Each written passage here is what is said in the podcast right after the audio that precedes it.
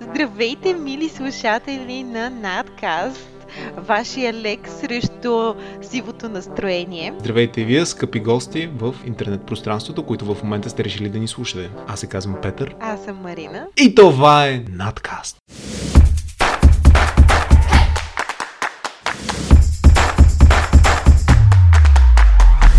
Добре дошли в епизод 2 на първия сезон на Надкаст Надрастване. Какъв е Това беше публиката, която вече тук не издържа и няма търпение да чуе каква е темата на днешния епизод. А тя е... емоционално банкиране? Качинг! За Точно така. говорим днес, Пешо? Темата е много моя любима, понеже съм завършил економист. Малко да се похваля тук да, да, да се почеткам, нали, защото все пак, както се казва, умря циганката, която ме хвали. Но ще говорим за не какво да е банкиране, емоционално. Това, което ни дава положителни емоции или може да ни от, отнеме от положителните емоции, да ни даде отрицателни. Виж, виж колко добре се получава положително, отрицателно. Тук засегнахме всички теми. Като цяло ще говорим за енергийните вампири. Кои са те? Какво е това чудо? Има ли почва то у нас? Как се развива? Как да го открием? И най-вече да разберем дали пък ние случайно не сме такъв. Ще говорим също така и за емоционалната банкова сметка, която всеки човек има в взаимоотношенията с хората около себе си или групите, в които е. Също за чашата на емоционалната сигурност и какво е това емоционалния ролер костър и с какво ни помага и как ни вреди. Да. Та, след като знаете вече за какво иде реч, нека да пристъпим. Какво са това емоционалните вампири? Марина, ти срещала ли си се с емоционален вампир? Каква е точно разликата между емоционален вампир и токсичен човек. Ммм, много добра съпоставка направи. Ами, честно казано, това са един и същи човек. Емоционален вампир или токсичен човек, както ти също се изрази, са просто хората, които някак си ти отнемат живеца. Ако можем да кажем, че по принцип състоянието на всеки човек е малко или много повече положително, отколкото отрицателно. И ти отиваш с положителна нагласа във всеки свой ден, ти го започваш с положителна нагласа. Но когато се срещаш с други хора, в зависимост от това какъв тип е техния нрав, техния характер, те могат или да ти или да действат като катализатор на положителната ти емоция, или точно обратното, да измучат радостта от тебе. Та, емоционалните вампири са точно тези. Тези, които отнемат и смукват не кръвта, а твоята жизнена енергия. След като знаем в общи линии какви са емоционалните вампири, Марина, ти знаеш ли пък колко вида емоционални вампири или токсични хора има според популярната психология? Седем? Дем, добра си. Сега, ако можеш да ги избориш, ще е все едно, че съм ти ги казал предварително. Или съм се научила да чета? Абсолютно, абсолютно. Но да, точно така. Седем са емоционалните вампири според популярната психология. Ако трябва набързо да ги изредим с по няколко думи за всеки един от тях, това са нарцисистът или това, това са хората, веднага ще ги познаете, които непременно трябва да кажат аз в изречението. Тяхното мото е аз първи. Всичко е свързано с този човек, той постоянно ще говори за себе си. Това е ем- емоционалният вампир тип нарцисист. Втория е моя любим и е типа, който критикува. Този тип хора са много критични, той е много добър, винаги ви говори с много внимание, с много чувство, но някак си нещата, които ви казва, ви карат да се чувствате по-ниш от него. Някак си той се опитва да изпъкне с това нещо, нали? Но постоянно ви критикува и то учтиво. Трябва много да внимавате от тези хора, защото просто не трябва да позволявате те да ви доминират и вие да си позволите да им повярвате в думите, които казват, защото все пак тези хора, единственото им желание е просто да вземат положителната енергия от вас и да изпъкнат по някакъв начин пред вас, показвайки ви колко вие не сте направили нещо наред или колко вие сте по-ниши от тях. Това беше втория тип, който критикува. А третия, и честно казано трябва да си призная, доскоро бях този тип, е неуморният говорител, който не слуша. Е. Бях от този тип. Да, да. че има неуморни говорители, които изпиват, но има и такива, които наистина дават полезна информация и всъщност това, че непрекъснато говорят, не е защото искат да измучат енергията от другите, а просто защото имат интересна информация, която да споделят. И дори такива хора са добре приети от компаниите си, защото са полезни за тях и хората намират ценност в тяхното поведение. О, сега се чувствам толкова по-добре. Благодаря, Марина.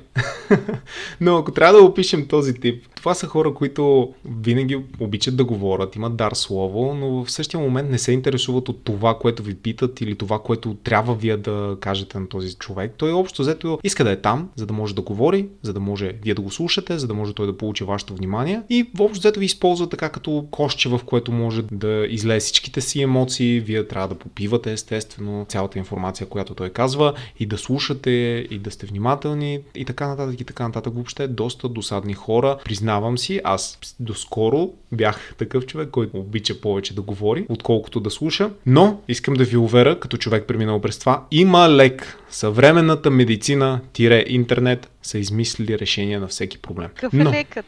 О, преди да преминем през лека, само ще мина през, набързо през другите типове, за да може всички да са запознати, защото все пак, ако не сте се открили до първите три а, типа, вече може да ви нацелим в някои от другите до 7, следващите 4. Четвърти, жертвата. Тези са ми любимите. Това са емоционалните вампири или токсичните хора, които винаги се смятат заранени. Каквото и да стане, всичко е срещу тях.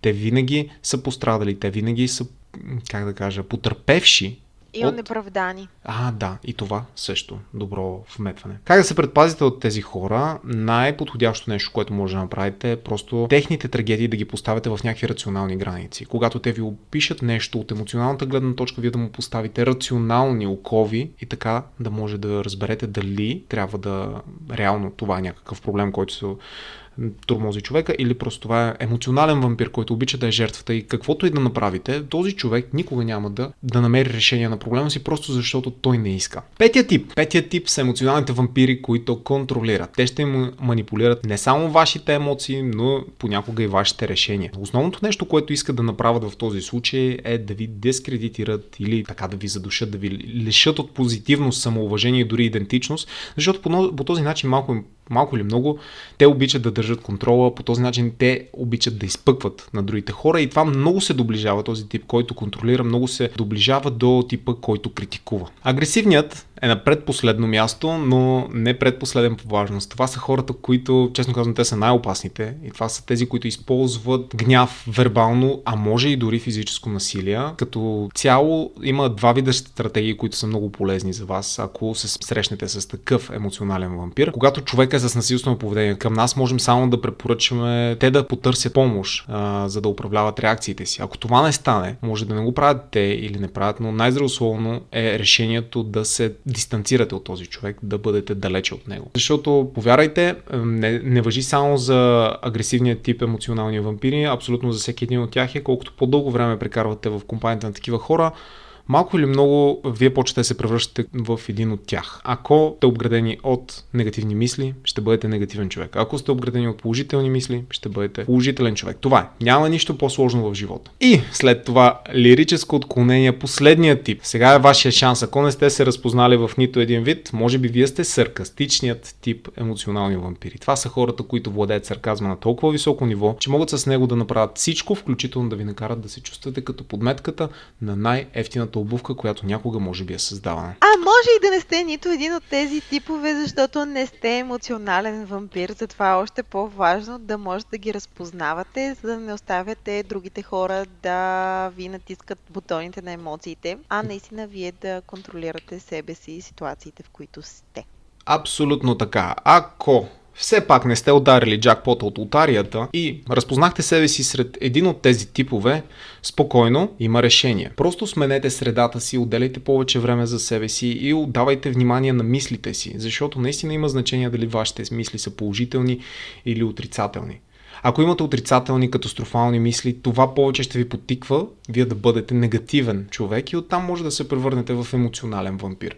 Ние го казваме малко като на шега емоционален вампир, но всъщност не осъзнаваме колко много такива хора срещаме на ден. Навъсената касиерка в магазина, която срещате за пръв път, но тя вече е ядосана. В следващия момент навъсения контролер, който трябва да ви провели билетчето, вие го посрещате с усмивка, той ви го посреща с нацупване, се едно, че сте направили. Най, най, най-лошото нещо, което може да сетите, аз в момента не мога да се сета какво толкова лошо може да направиш на един кондуктор, но сигурно ще има хора, които ще ми помогнат с отговор на този въпрос. Абстрахирайки се от това, срещаме много хора в ежедневието си. И ако всеки един от тях е негативен, няма как накрая ние да останем положителни, колкото и да се борим. Не може да контролирате хората, как се чувстват, но може да контролирате с кои хора се срещате и как вие реагирате на тях. Затова това е много важно. Ако се разберете, че вие сте емоционален вампир, просто контролирайте своята среда. Ако видите, че някой човек е нацупен, просто не прекарвайте време с него толкова. А ако това е ваш роднина, поговорете с него. Още по-добре става, ако е ваш роднина, защото тогава може да говорите на много по-искрено и по-лично ниво, отколкото с други хора. Според мен тук е много важно да сложим границата, че е хубавото, за да не се разстройваме, да имаме очакването, че това, че не няма промяна веднага в поведението на другия човек, не е целенасочено поведение към нас, а просто на всички хора ни е трудно да се променяме. И всеки има нужда от време за такава промяна и споделяйки това как се чувстваме, не означава непременно да очакваме, че човека ще ни разбере и ще промени веднага поведението си. Абсолютно. И много важен аспект от този процес на осъзнаване на дали ти си емоционален вампир, токсичен човек или просто да го наречем човек, който не е приятна компания, а, много важна част е ти да разграничиш емоциите и мислите си дали те контролират или практическите и рационални решения. Какво имам на предвид? Ако някой човек ви отвърне с нещо по-жарко, нещо по-така, ако някой човек ви обиди, да речем, вашата реакция първоначално винаги ще е много, много остра, защото това са емоциите. Първоначално той ви нанася някаква емоционална щета. Но ако вие успеете да овладеете емоциите и приемете по-рационалния ход, просто да не му обърнете внимание и да се дистанцирате от този човек, защото просто нямате нужда от такъв човек в живота си, тогава ще видите, че вие взимате контрол над това какво, над своето ежедневие, над своите емоции, над своите чувства и по този начин вие може да контролирате дали сте положителен или отрицателен. Но за да направите това, най-важното нещо е, че вие трябва да укрепите своето самоуважение. Това е най-основната стъпка, за да може да развиете това ниво на осъзнатост. А как да развиете своето самоуважение? Отделяйте повече време за себе си. Simple as that, както казват нашите колеги англоговорящи. Бих, бих добавила също така, че за самоуважението ни е важна, супер важна нашата самооценка. А mm-hmm. и преди няколко дни слушах вебинар на Кремена Станилова, която е психотелесен психотерапевт с 14 годишна практика. И това, което тя коментираше като два ключови елемента за изграждането на добра самооценка. Първо да бъдем асертивни. Асертивното поведение е поведение, в което ние ясно поставяме нашите граници, изказваме чувствата и нуждите ни по позитивен начин, без да накърняваме околните хора и се стремим да постигаме win-win ситуации, печеля аз, печеля ти. И наистина там е много ключово да, ако някой ни е накарал да се чувстваме зле, да му кажем, еди, кога, когато направи еди какво си, аз се почувствах по еди какъв си начин. Защото много често не си даваме сметка как нашето поведение влияе на хората около нас. И другото, второто нещо за добрата себеоценка, точно както каза Пешо, е да се погрижим за себе си. То да се погрижим за себе си означава да се грижим да сме пили достатъчно вода, като най-елементарно, да сме наспани, да ядем разнообразна здравословна храна, да имаме необходимото количество комуникация с хора и като цяло всякакви наши нужди, които сме усетили слушатели да може да ги удовлетворим. Абсолютно така. Добре.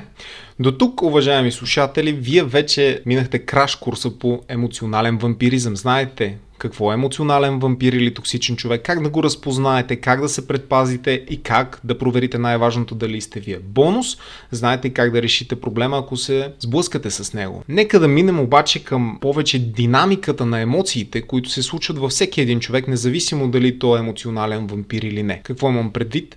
Как точно да водим нашите лични емоционални сметки? Нашите лични емоционални сметки са с всеки един човек, група, екип, с който контактуваме. А емоционалната банкова сметка е метафора, която е въведена в книгата на Стивън Кови «Седемте навика на високо ефективните хора». И това е метафора, която описва доверието, което е изградил в дадена връзка. Съответно, като всеки банков баланс, има неща, които внасят в банковата сметка, слагат депозити, но има и неща, които теглят от тази сметка. Съответно се получава така, че примерно с някой наш стар приятел от ученическите години, който супер много сме си прекарвали времето и сме имали много хубави взаимоотношения, въпреки че примерно за 5 години години не сме се виждали и когато се видим отново, имаме пак много хубави взаимоотношения, точно защото той, когато сме били приятели по време на ученическите години, той е депозирал страшно много в а, тази сметка и съответно не е направил никакви тегления през този период. Но понякога се получава така, че дори с най-близките си хора много често теглим, дори неусетно, което може да бъдат някакви много малки неща, дори просто да не благодариш за нещо или някое неспазено обещание, а, малко, малко невъжение или игнориране. Като е много ценно, ако може да говорим с близките си хора за тези сметки, така да се каже, защото ако знаем другия човек какво би било депозит за него, това ще ни помогне да инвестираме усилията си в посока, която ще е продуктивна. Защото, примерно за мен, може да е инвестиция това да прекараме един след обед на разходка. Обаче другия човек да смята, че инвестиция би било това да ми подари голям букет с цветя, което всъщност за мен да не е чак толкова ценно. И по този начин той си мисли, че, че депозира в нашите взаимоотношения, всъщност няма да добавя толкова много, а на него ще му коства повече усилия. И също може да обсъдите и какво усеща като тегляне от сметката, защото така ще знае кои поведения да избягва. Или ако знае, че се очаква период, в който ще се наложат тегления, преди това да има период, в който да налее в тези взаимоотношения. И е много интересно, защото се получава понякога с взаимоотношения, които са били с голяма продължителност, да, в един момент просто да се чувствате изчерпани и да нямате желание да общувате с даден човек. За мен емоционалната банкова сметка определено ми даде яснота, защо така се е получил, защото аз имала чувство, че този човек е теглил, теглил, теглил, теглил и в един момент вече просто съм се изчерпала. Вече живее на кредит той от твоя страна. Да, да, кредита е, депозитите са свършили, кредитите са на червено и нямам желание да се виждаме. Затова бих ви предложила няколко важни депозита. Ще се фокусирам върху 6. Първо, разбиране на индивида винаги е много ценно и много красиво се чувстваме и много удовлетворени, когато сме разбрани от срещна страна. Не се чувстваме осъдени, не се чувстваме пренебрегнати, нямаме чувство, че другия е нещо повече от нас, а наистина просто сме чути и разбрани. Второ, обръщане на внимание на дребните неща. Това са най-малките жестове могат да бъдат а, страхотни депозити. Дори да измиете чиниите с човека, който живеете, или просто едно благодаря, някакви други малки мили жестове, могат а, да депозират в а, вашата сметка. Трети депозит, който на мен ми е супер важен, хората да спазват обещанията си. Хубаво е, ако някой иска нещо от вас, но вие не сте сигурен, че можете да го изпълните това нещо, просто да го откажете или да кажете че имате нужда време да решите, но със сигурност да не давате обещания, които не сте 1000% сигурни, че може да изпълните, доколкото зависят от вас, защото както знаем, особено през 2020, много се променят нещата и се случват всякакви неочаквани неща. Абсолютно, абсолютно е така. Четвърто, което също е изключително полезно, е изясняване на очакванията. Във всяко едно взаимоотношение, ако знаем какво очакват хората, може много по-лесно да си комуникираме, защото знаем какво се изисква от нас и какво се очаква и се избягват разочарованията тъй като разочарованията могат да бъдат много пагубни в едни взаимоотношения. Примерно на мен ми се е случвало някой да говори как ще се случват някакви неща, съответно аз да започна, имам очакване, че наистина ще се случат и в последствие нищо не се случва и аз да загубя доверие в този човек. Може да си била попаднала на емоционален вампир, кой, който обича повече да говори, да планира и накрая нищо да не изпълнява. Пешо, какъв е лека за говорителите постоянните? Така и не ми сподели. Между другото, най-основното нещо е да осъзнаеш, че говориш прекалено много. Втората стъпка е да помолиш близките ти хора да ти казват, когато говориш прекалено много и не даваш информация. И трета стъпка е постоянно да се опитваш да дадеш есенциалната информация, която ще е полезна на другите хора и това, което казваш да не е да дам възможно най-много информация на този човек, а му, да му дам тази полезна информация, която ще му свърши работа в случая и това, за което ме е попитал. Супер! Много добри насоки. Продължавам с петия важен депозит да показваме личната си цялост, Какво имам предвид по това? В а, с едни хора да не показваме само едно лице, с друго друго. Да сме хора на думата си наистина това, което казваме, да го правим и да сме кохерентни в поведението си. Тук ми е любопитно какво е мнението ти за различните роли, които имат хората. Говорейки, че ти трябва да си еднакъв, еднаква личност, един и същи характер, един и същи човек. Как това се съвмещава, когато си на работа, когато си със семейството, когато си сам със себе си, когато си с най-добрият ти приятел от детството или когато си с а, някой нов приятел, който си завързал приятелство с него, примерно преди 2-3 дни? Според мен, първото трябва да си честен, открит и отзивчив към хората. Оттам нататък нормално е с различните хора да варират емоциите, които показваме и дълбочината на която стигат взаимоотношенията. Но стига да сме честни и открити във всичките тези роли, е окей, okay, че сме малко различни в различни нюанси, според мен. Тоест да си имаме основната рамка на нашия характер, като честност, откритост, човек, който държи да изпълнява нещата, които е казал и да не дава празни обещания, но също така да е достатъчно гъвкава, за да може да бъде приложена във всяка една различна ситуация, която може да изпаднеш като работна ситуация, лична ситуация или нещо, което е между двете. Да. И разбира се да се стремим да сме абсолютно автентични, доколкото ни е възможно. И Шестия важен депозит да се извиним искрено, когато извършим тегляне. Защото много често се извиняваме просто защото знаем, че е редно да се извиним. На мен ми се е случвало да, да се извинявам и хората не, да се извинявам неискрено, хората не го приемат добре. И аз а, избягвам, ако не се чувствам виновна за нещо, да, да давам, да правя извинения, които реално аз не съм искрена в тях. Така е много по-лесно, ако знаем очакванията и познаваме другия човек и сме коментирали какви са тегленията, ние ще знаем да се... Предварително ще знаем, че ако направим това, сме сгафили и трябва да се извиним за него. И според мен, може би ще сме даже още по-искрени. Ще резюмирам отново шесте важни депозита, които разгледахме. Разбиране на индивида, обръщане на внимание на древните неща, спазване на обещанията, изясняване на очакванията, показване на личната цялост и да се извиним искрено, когато извършим теглянето.